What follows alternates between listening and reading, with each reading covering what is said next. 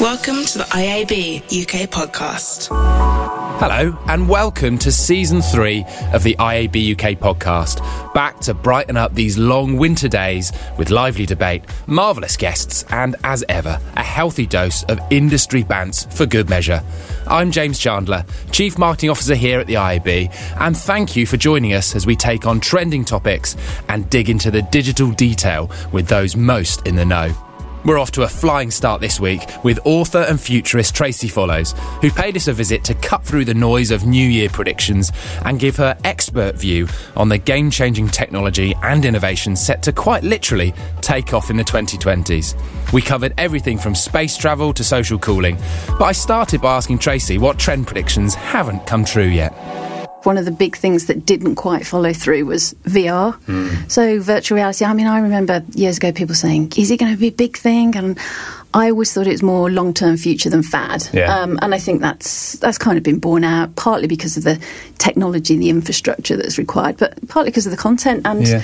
just it, it's it's not its time yet. But I think we've seen snippets of it, um, and I think it'll be back. Like many of these sort of innovations, yeah. they come, they might be seen as failures or didn't quite weren't quite the huge successes people had hoped for, but they come back in another Yeah. iteration later down the line. Is is the sort of the the physical tech, the sort of the hardware and the technology is one bit, but I guess people is the other thing. Are people ready for VR and all it brings? Have we got a need in our lives for it yet? That, that's exactly the, the, the point, isn't it? I mean, I, I, I've done some research on this with um, sort of younger consumers, and I think there is definitely a willingness um, and an appetite for immersive media. And I think when you look at some of, actually, when you look at some of the forecasts, it's forecast even over the next few years to be a $100 billion industry globally. But, but I think there are, there's also a reticence among consumers. They don't want to be too immersed in something. Yeah, so when yeah. I've researched with them, they've said, "Oh, it's fantastic. It'll be just like you're at the event, or you'll be in the Yeah. experience. How exciting is that?"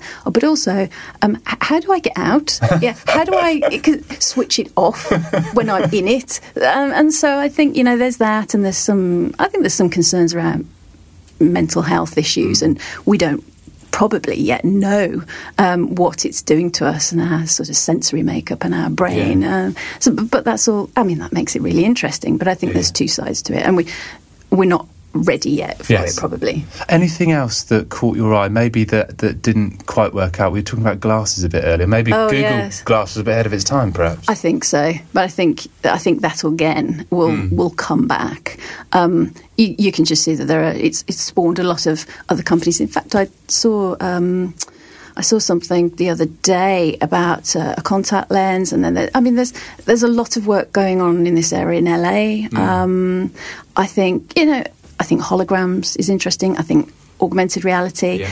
um, sort of taking the content, liberating it, if you like, from the actual device. Yeah. I think is going to be really key. And do you think we'll end up getting a bit liberated from our own devices as well? This idea that you know anywhere you look, whether it's you know tube carriage or people walking across the street, it's it's head down. It's it's a little bit of plastic and glass in your hand. Yes. Increasingly, we'll start to sort of unpair ourselves from that. I, I think so. I mean, increasingly, unfortunately, we're disconnected. We're disconnected from our environment, disconnected from the other people around us. I mean, how many people have walked into you when you're walking down the street just because they're Yeah, yeah, yeah. they're staring at their phone? Um, so the trick is to how can you still be um, consuming media without being dis- disconnected and distracted Hmm. from the world you're actually in. Um, and I think you know if you look at things like um, Project Jacquard.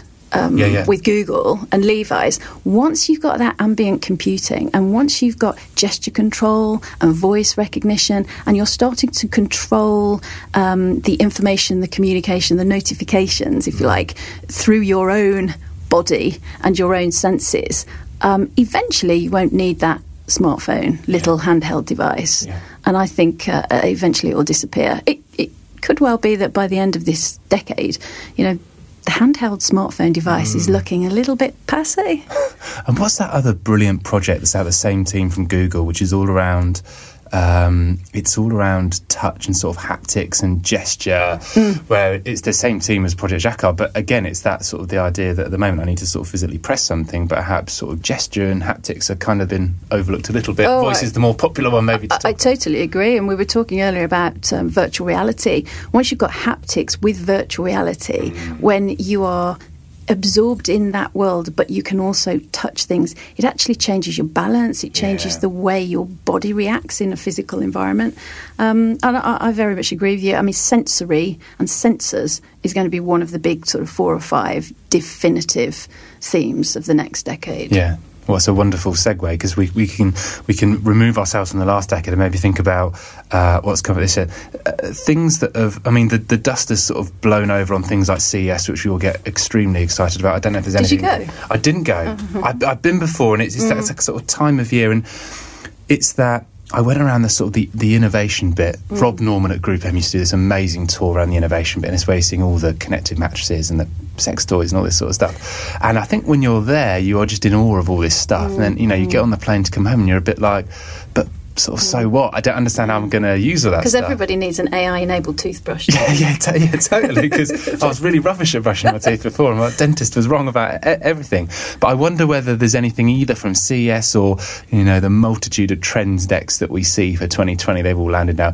Anything that's caught your eye, you think, yeah, that that that that's probably most likely, or or indeed totally unlikely. Um, I, I think one of the things which is a bit of a carryover from the last decade is, is probably around synthetic.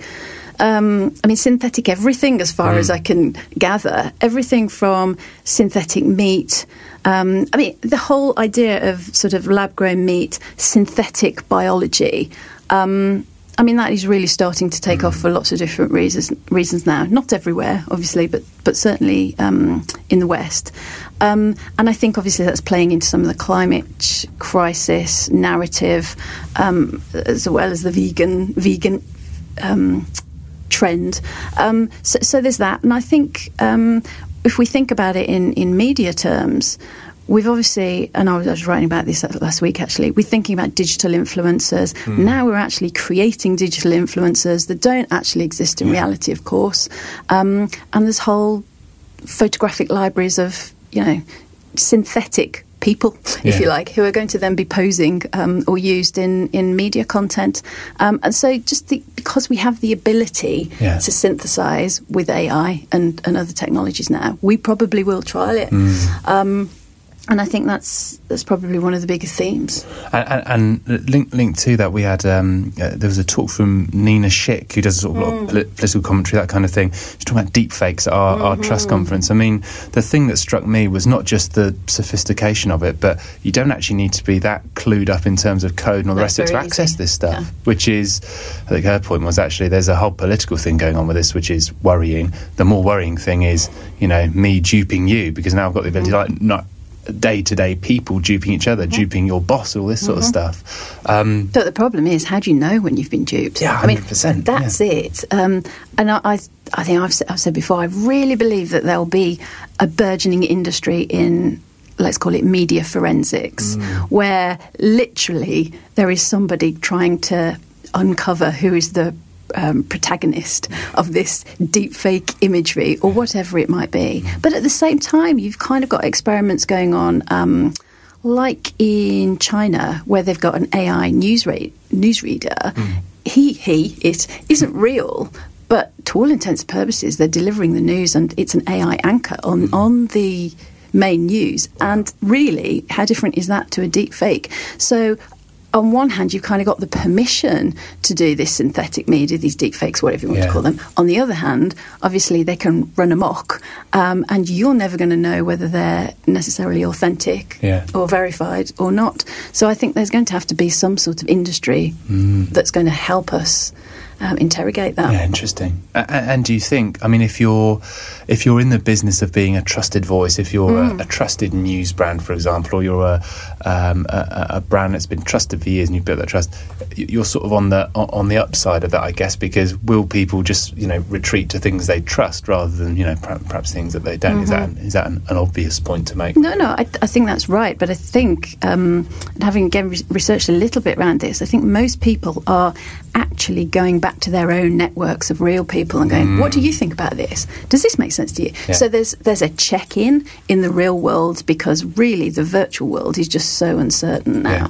And I, I guess actually that is one of the big, again, defining themes of the of the next decade. It's virtuality, and the more we are inhabiting and communicating and dealing with the virtual world, um, the less we've got a kind of physical touchstone, um, the less we can kind of go, well, I know that's true because look, I've got the reference points in the real physical world. Well, we w- we won't have that necessarily as we continue through this decade, and the the reference point is getting further and further away. So then, how do you know what is true? what are the sta- what are the virtual standards in a virtual world, Wow. James? Very good question. Not one we're going to answer on this this episode of the podcast. Um, uh, similarly, linked, talk to us about social cooling. You've written about that. Oh, social recently. calling. Um, yes. Um, so I think this is um, a- another futurist friend of mine had put me onto this um, from Flux Trends, and she'd said she. She was saying that actually, the more, and we were discussing the problem around how people are not able to necessarily say what they really think because um, you've got sort of um, the offence archaeologists, let's say, doing their work in the social media realm. Yeah, um, so people are very, I mean, my tweets auto delete, just to FYI. um, but you've got all of that going on. And so people are becoming very reticent of saying what they really think Right. because obviously, as soon as you do, some people may agree with you, an awful lot of people won't, Yes, and and they'll make a big Yes. deal of that as possible. Um, so it is obviously the outrage economy. Um, and so, actually, there's this social cooling where people aren't going online; they're not necessarily leaving reviews.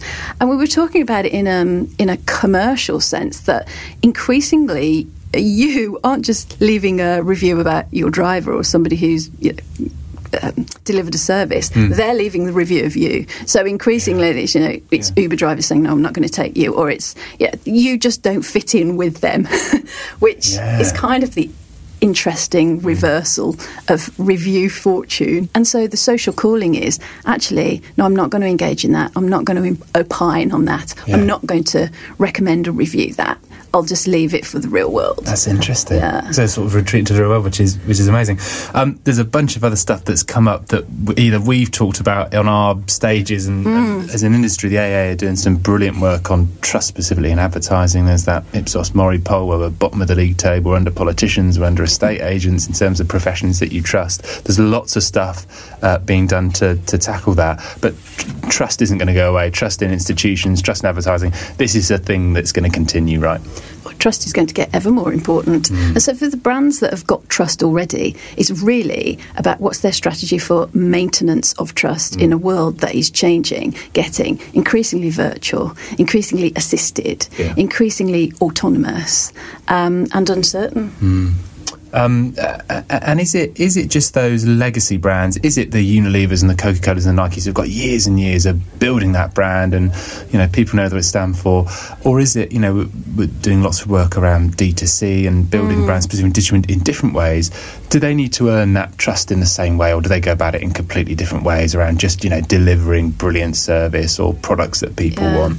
Or maybe they've got a harder job in a way um, because some of those legacy brands had consumers, um, and these newer startup brands and um, they, they've got users. So it really, their Yeah, that's a good loyalty kind of depends on every single interaction, Yeah. every single day, Yeah. because you want somebody to come back.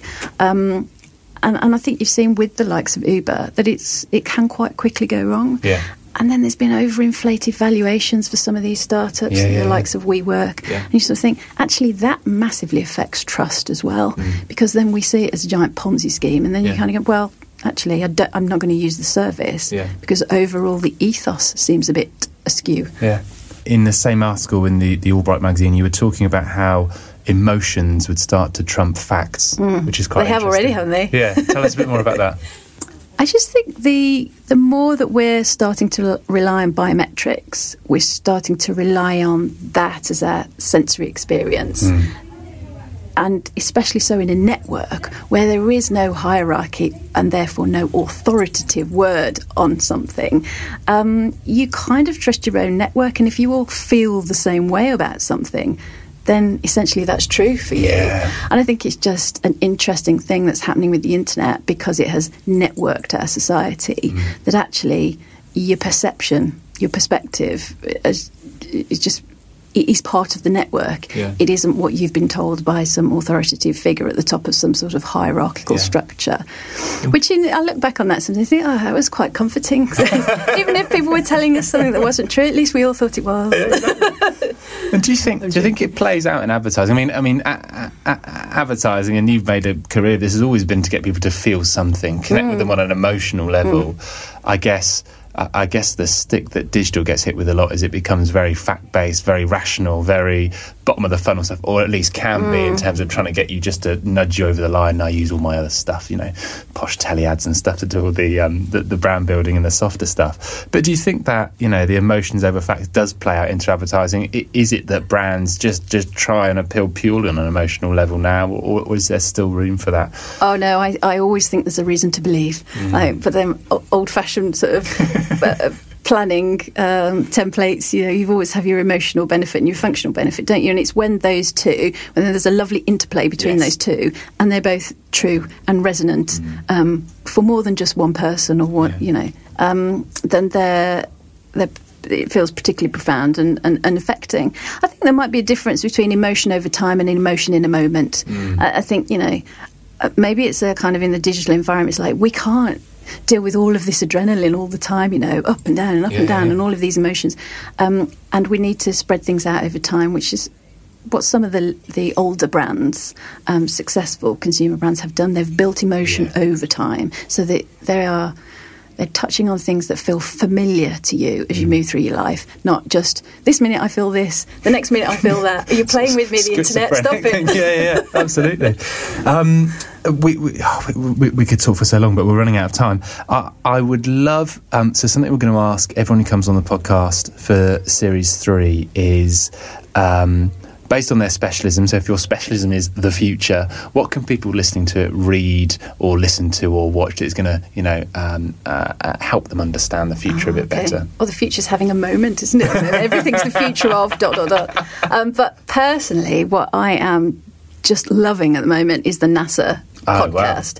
They s- talk about so many interesting areas. So, for example, some of the medical um, stuff they're doing, the deep health, the deep space healthcare, some of the experiments, um, understanding what it's going to take, even the communications. Mm. So, there's a 10 minute delay from here to Mars. Oh, or when wow. the sun comes round, you know, there's going to be a week and a half where no one can communicate with anyone on Mars. Yeah, it's starting to give us, to go back to one of our other themes, a different perspective. Got it. And I think, you know, when you fly off in your spacecraft and you look back at the Earth, you get that overview effect mm. of, wow, it's so amazing, and look, we're all one humanity, really. And I think what's interesting about the next 10 years as we pursue some of these projects is hopefully that might bring us together as a society, thinking about our, our place in a wider universe. Yeah. Um, but anyway, uh, if you can't get on your spacecraft, um, you can listen to the podcast. The NASA podcast is absolutely unbelievable. Brilliant. It's a brilliant recommendation. And what, what a wonderful way to end. oh, fantastic. Um, Tracey Follows, thank you very much indeed for joining us. Well, thank you. Back to the present. And if you're an avid IAB follower, you'll know that boosting trust in digital advertising is a massive priority for us this year. Fresh from our Digital Trust Forum at the British Museum, I caught up with IAB UK chairman and all round industry hero, Richard Eyre, about how we can turn the tide on falling trust rates. Welcome, Richard Eyre. Thank you. For the first time, we've done two seasons and we've not managed to get you on. Uh, but here you are. Uh, and talking about trust. Uh, and we're off the back of the Digital Trust Forum. Uh, I'd love to get your take on uh, across your career. Has trust always been important? Uh, no, actually, it hasn't, because probably for the first 30 years of my career, we were uh, uh, our relationship with the consumer was a monologue. So, so we threw stuff at them, uh, which they either picked up or they didn't, but there was no feedback loop. And so, I mean, we would talk about, you know, having a relationship with the consumer and having a dialogue with the consumer, but it never was. We, we just pushed stuff out there and we relied on terribly poor research to get a rough idea of how much had stuck, which meant that there was really understanding return on investment was a pretty basic mm. task. But actually, we were on transmit, and the consumer was on receive. And that presumably changed when the internet came along because it was two way all of a sudden. Well, yes, and I was extremely excited by that because I, m- my first job back in 1975 was as a media planner. Uh, and as a media planner, f- for me, the task of establishing that relationship or establishing something better than wafting advertising past people's general direction became a sort of you know mission mm. um, and I got extremely excited about the potential of online advertising to do exactly that and to create relationships and if you listen to any of my early engaged talks they're all about that subject yeah. because it obsessed me um, and so imagine my horror when people didn't find it helpful when we retargeted them um, and found it creepy when we, you know, used cookies from what they've been looking at to place a relevant ad in front of them. Yeah. Now, f- for all of my career, we had we, would seen research that said if you can hit somebody with a relevant ad at the right time, that's the moment they're going to be really interested in yeah. your ad. But the, the report back from out there, from the great from the great uh, marketplace, was this is creepy. We don't like it. Yeah. Has it gone too far, in your opinion? Yes, it, it, clearly has because people don't like it, and mm. you know one of the uh, one of the sources of the loss of trust, as the uh, in the Advertising Association's research, is bombardment, and, and I think that's what pe- people are saying when you know I, I, just can't get out from under, mm.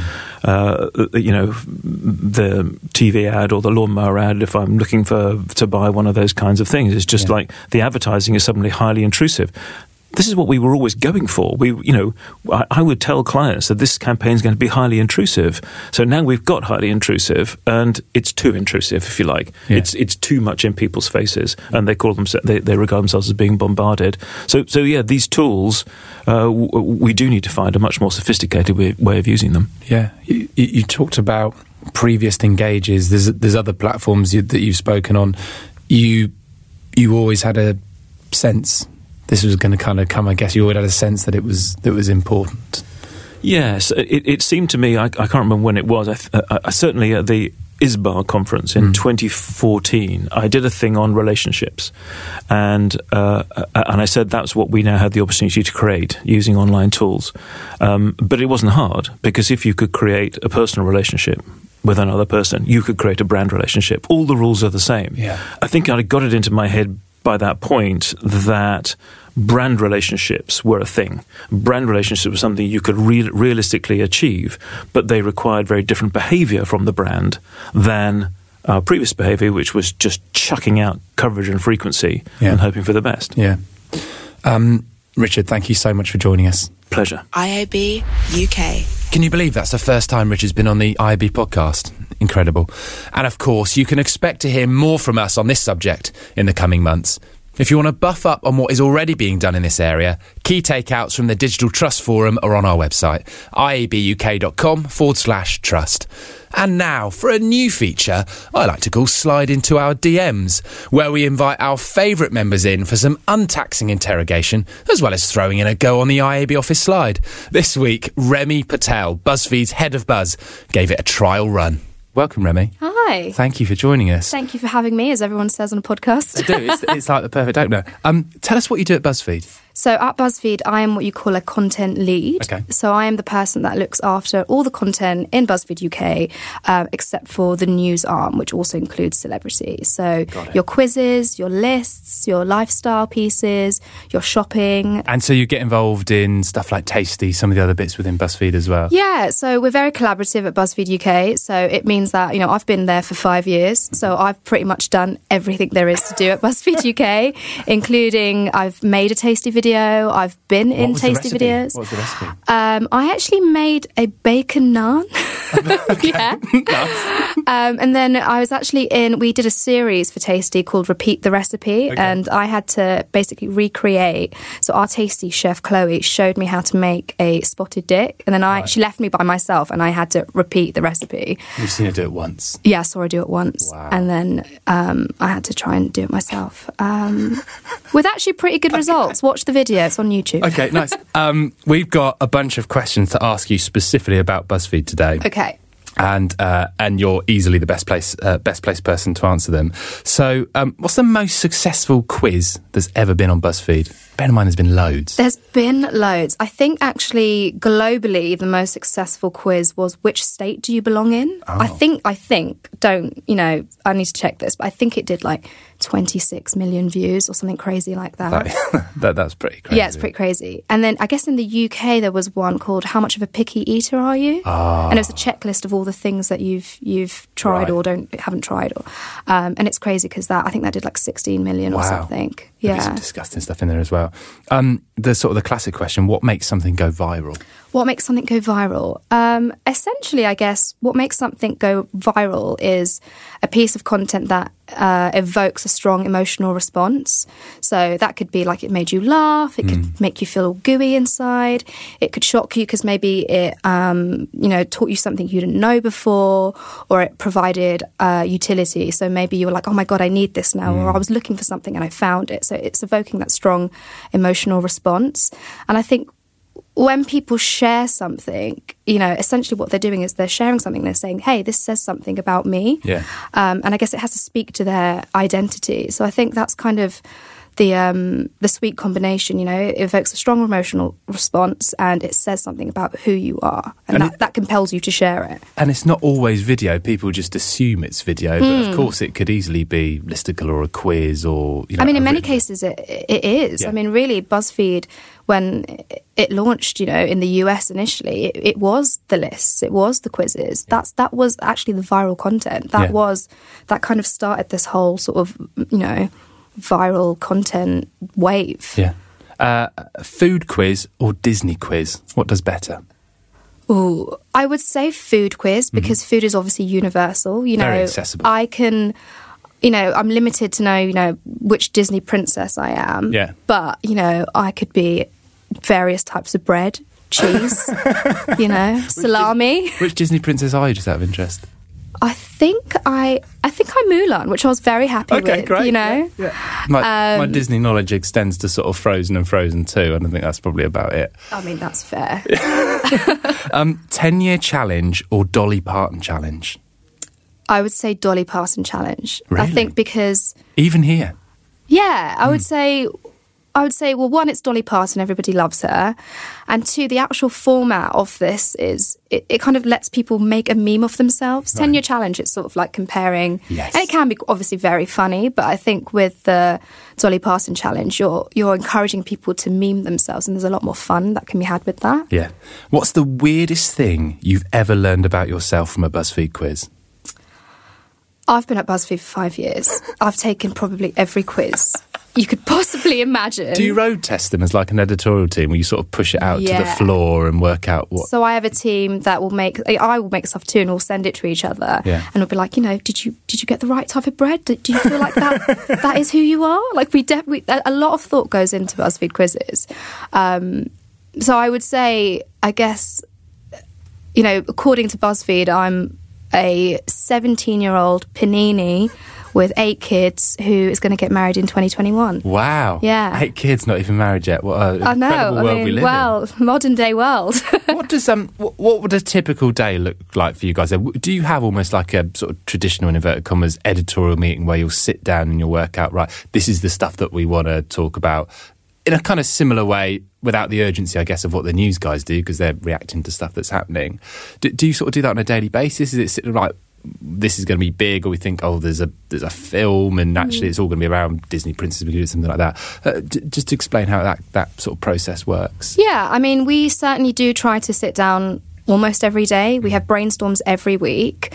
Um, and I think in general, as teams, we're very collaborative and chatty and we all get on really well. So a lot of actually how we sort of come up with content is by chatting to each other. Yeah. You know, BuzzFeed has this, you know, our sort of motto is, you know, explaining something to somebody as if you were talking to a friend in a pub. Yeah. Or, um, you know, if you're chatting to your friends in a pub and something excites everyone and everyone's arguing, that's something that Yes. could be a great piece of content. And it, it works very similarly in the workplace where we'll suddenly start chatting about something random, it'll become a thing, and then suddenly we've got all these content ideas. And and ultimately that's what works really well because, you know, we're humans making content for other humans, people just like ourselves. Yeah. So that's usually the approach. We just sort of chat to each other and get- see what's going on, I guess. We get lots of chat, especially in this industry, about particularly with tech and algorithms and you know being able to um, all the scaremongering is that will be able to replace what humans do. But from what you're saying, absolutely, you need to the sort of human truths that only humans can understand that can then go and write about. So there isn't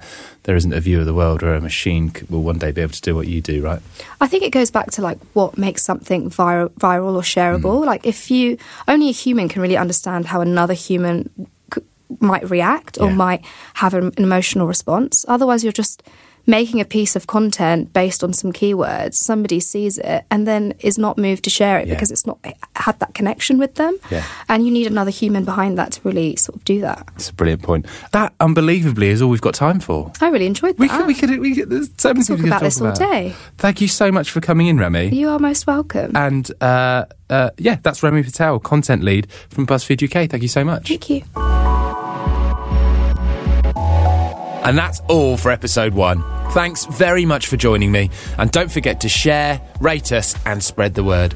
If you want more information on what the IAB does or how you can get in touch, find us online at iabuk.com or at iabuk on Twitter and Instagram. And we'd love your feedback. You can share that with us by emailing podcast at iabuk.com.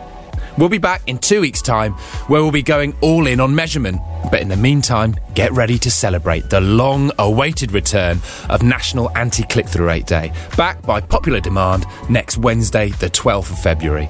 Keep an eye on iabuk.com and our socials for more. IAB UK, building a sustainable future for digital advertising.